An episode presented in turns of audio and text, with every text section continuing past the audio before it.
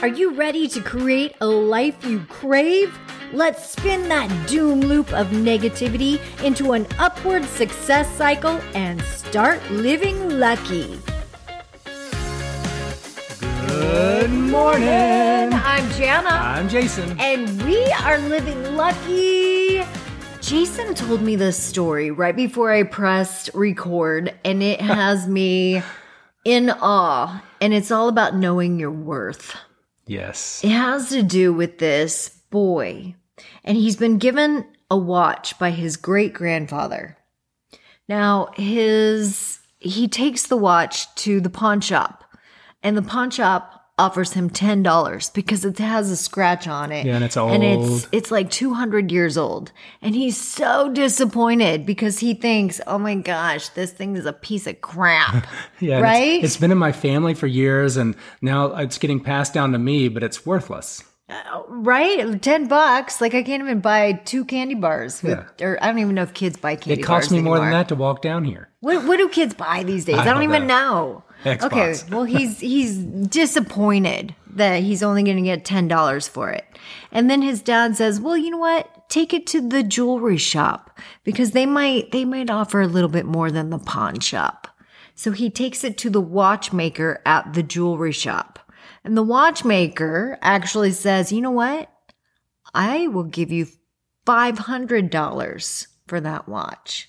Now, that's a huge increase, right? That's that's better. He just went from $10 to 500. Much better. That um, and he's he comes home and he's like, "Oh my gosh, that is woo." But but still that's only um change per year that this watch is old. Like it's, it's, a, dollar a dollar and- year or- old yeah, watch. Two dollars and change for each year it's old. And then his dad's like, "Wow, okay, well, wait, before you sell it, because that's that's quite a, a hike. I mean, that's quite an increase there. So before you actually sell it, take it to the museum and see what they say." So the boy takes it to the museum, and the museum offers him money that he has never imagined before. Money that he's never imagined before. The point of this story is that sometimes we judge our self worth and worth in general on what other people think, yeah. And where we're showing up with our value. which is so crazy. I mean, I feel like houses, many times houses, we we expect housing to increase in in price, Yep. right? And that's because of consumer confidence, Yep. uh, right? Yeah, and demand and all the, all these things. Yeah. And we just expect, well, you know what? Because the past we expect is probably going to increase. And, and usually it does. And that's consumer confidence. And yet we don't have confidence in our own worth or in our own stuff sometimes. Like when we go to sell the stuff that we make or the stuff that we have, we don't have confidence How in we it. present ourselves. Yeah. Yes. Our own experiences, our own expertise. Everything that we've been through to get to where we are. We don't know the value in our our own life experience. yes, Yeah. in everything that we offer. And sometimes we look to the external world. The thing is, we're offering it to the pawn shop.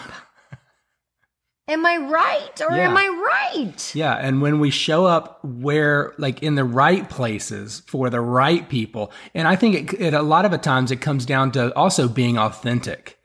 Like, that was an authentic watch. Like, that was, they didn't change anything about it. Mm-hmm. You took it down there as it was, took it to the, to places, the pawn shop, the jewelry store, and the museum as it was, didn't change it. Like, if he had changed it, and put a facade on it for the museum, it would have devalued it. You know, it reminds me of uh, Jason once sent me this. It was like a little video that he sent me, and it was of this cello. I think it was a cello player or a violin player. Do you remember this video? You sent I it to me a a long time ago.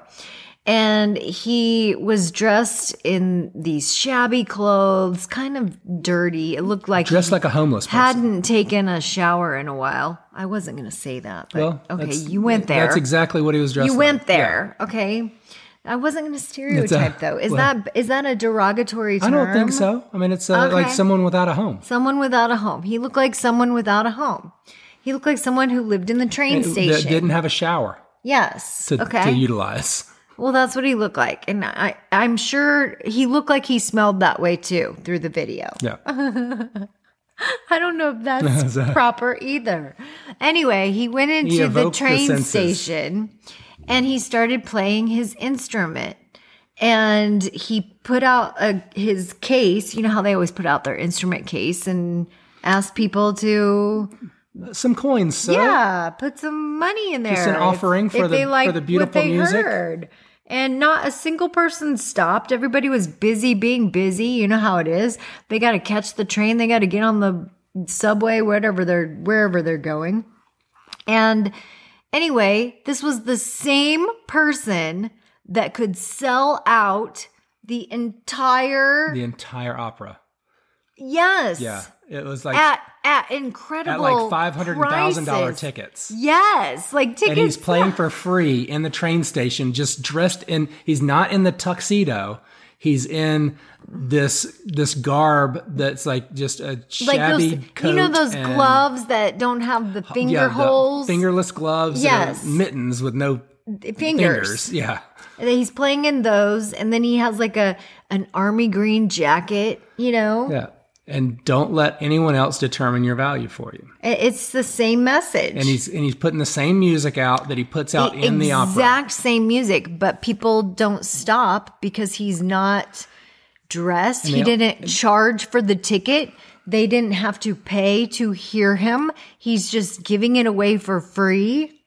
I, I mm-hmm. mean, it's just there's so many lessons there, and and it, it's kind of sad in a way that we don't recognize the genius in just the the actual art of music, and that there has to be such psychology wrapped around all of this. Yeah, and it's also sad that we as society label who's allowed to be worthy.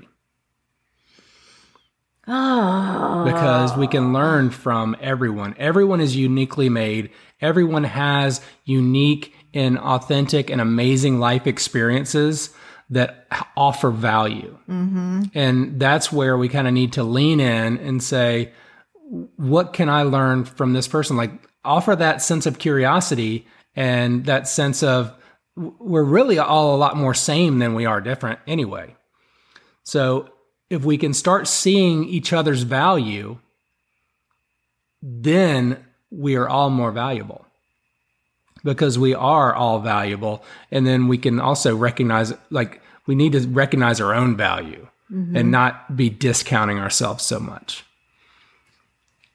yeah, good lessons. Good lessons. See in others what you want to see in yourself. Ooh, Right? that's that's tight. Yeah. Oh, I just, I don't know. For some reason, that story though about the watch, because I mean, how many times do you get a, I mean, who knows? I sometimes feel like we could go to Goodwill and you could probably go down the aisles and you probably could find. Actually, I feel like I just I just watched some something on Some documentary. Yes, on like Netflix or something. And um, this lady had no idea that she had a Jackson Pollock. Oh gosh. And and she's just like this. Uh, He's wiping her butt. Again, no, she wasn't doing that. But she just thought it was spilled paint on a canvas. She's been using it for years as a ba- as a backcloth for her other and painting she's jobs. kind of a backwoods, you know, person and Listen to a story about a man named Jed. right? Mountaineer bear Yeah. that killed I was I was going to use the word hillbilly, but then I thought, well, that's probably a derogatory term too. You canceled. well, like, and every year you have um, somebody that drops, whether intentionally or on accident, some type of very valuable coin into the Salvation Army cans outside uh, stores at Christmas.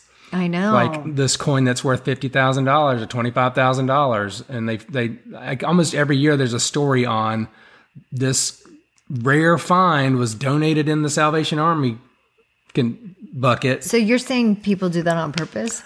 I I would submit that there are times that it's done on purpose. Maybe I don't know because I can't imagine doing that on intentionally, knowing that it might not be found.